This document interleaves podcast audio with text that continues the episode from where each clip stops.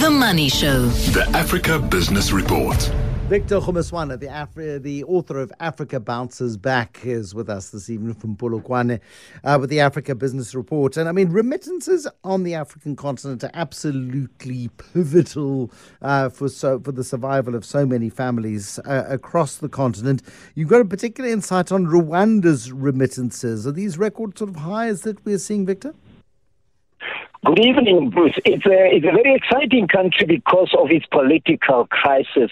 Well, political problems that it often experiences because of Rwandan people who are not living in the country, especially because the majority of the remittances are coming from African countries.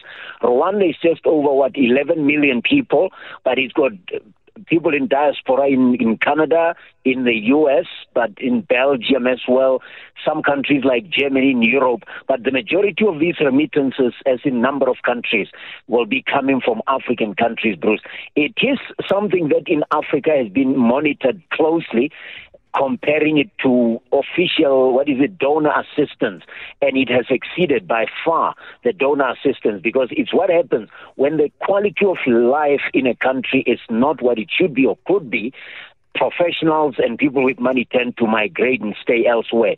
But because they leave family behind, they have to keep on sending money back to, to their home country. So it's just one of those indicators. It's still below 10% of the GDP, but at 460 or so million dollars, it's not small change. It's, it's almost as large as the size of the tourism industry of Rwanda. And because tourism in, in Rwanda is so big at just over 500 billion, it shows you just how critical remittances are. And that's why you see Rwanda investing so much, Bruce, in foreign relations because it understands that it's a small country, it's landlocked, and although it's very dynamic in how it's running the economy, it depends a lot on people outside of, of, of the home country still.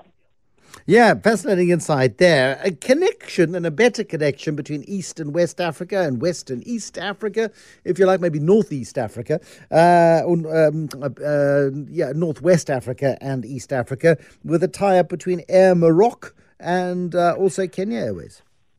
Exactly. And Bruce, every time you see Kenya Airways, don't forget South African Airways because they do have that code sharing agreement.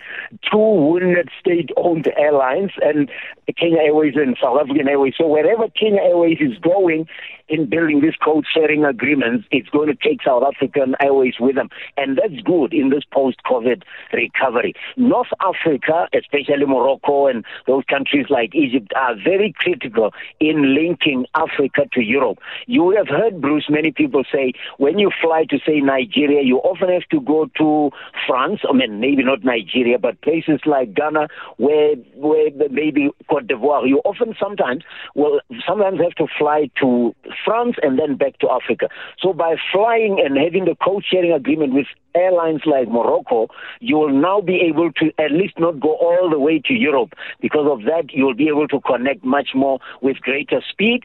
And that, that code sharing means whatever recovery Kenya Airways is experiencing will, will spill over to South African Airways. Kenya Airways, remember, Bruce, used to have a very good alliance with KLM Air France, but that marriage ended in divorce as the, the, the European airlines withdrew their shareholding and they're having to learn to do it themselves. And I'm pleased to see that their code sharing agreements are at least in the past six months with South African Airways and now with Morocco.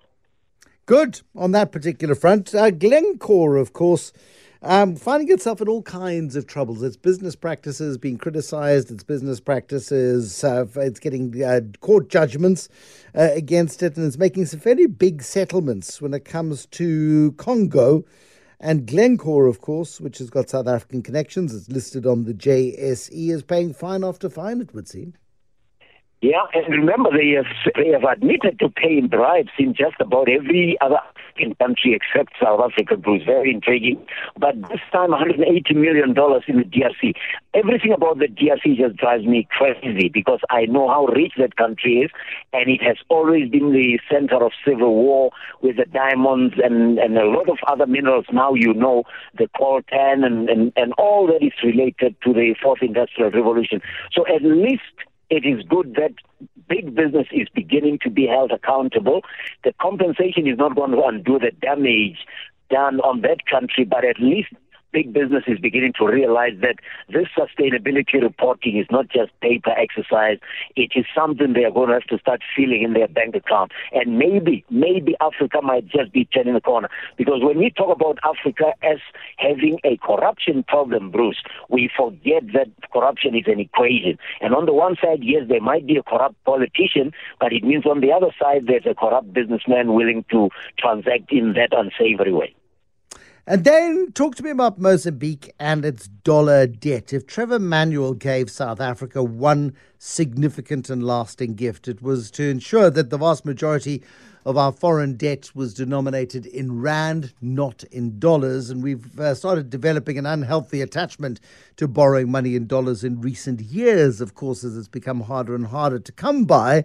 Uh, Mozambique has seen a big jump up in dollar debt over the last 12 months.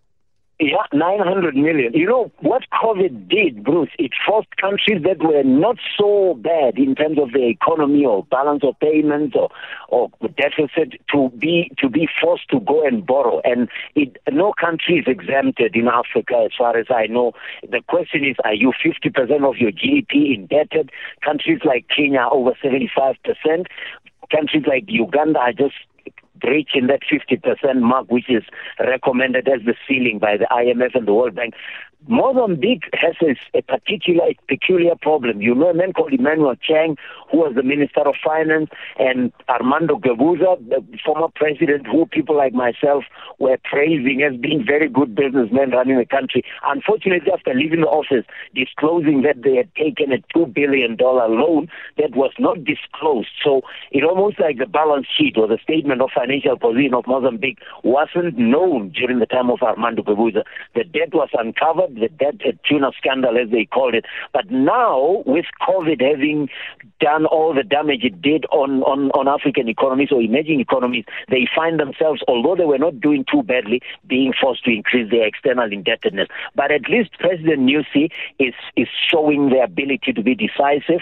you you would have heard that Total Energies is beginning, is considering resuming activity in Cabo Delgado with the help of 2,000 or so Rwandan soldiers. So at least the economy is, is cooking at home. It's, it's starting to have the activity that we are knowing Mozambique for in mining and resources and, and a whole lot of other areas. So maybe, let's hope, let's just hope that this is the last time they have to go to the foreign lenders. But 900 million is a, is a huge chunk of debt. I don't know how they're going to service the, the, the, the interest on that one.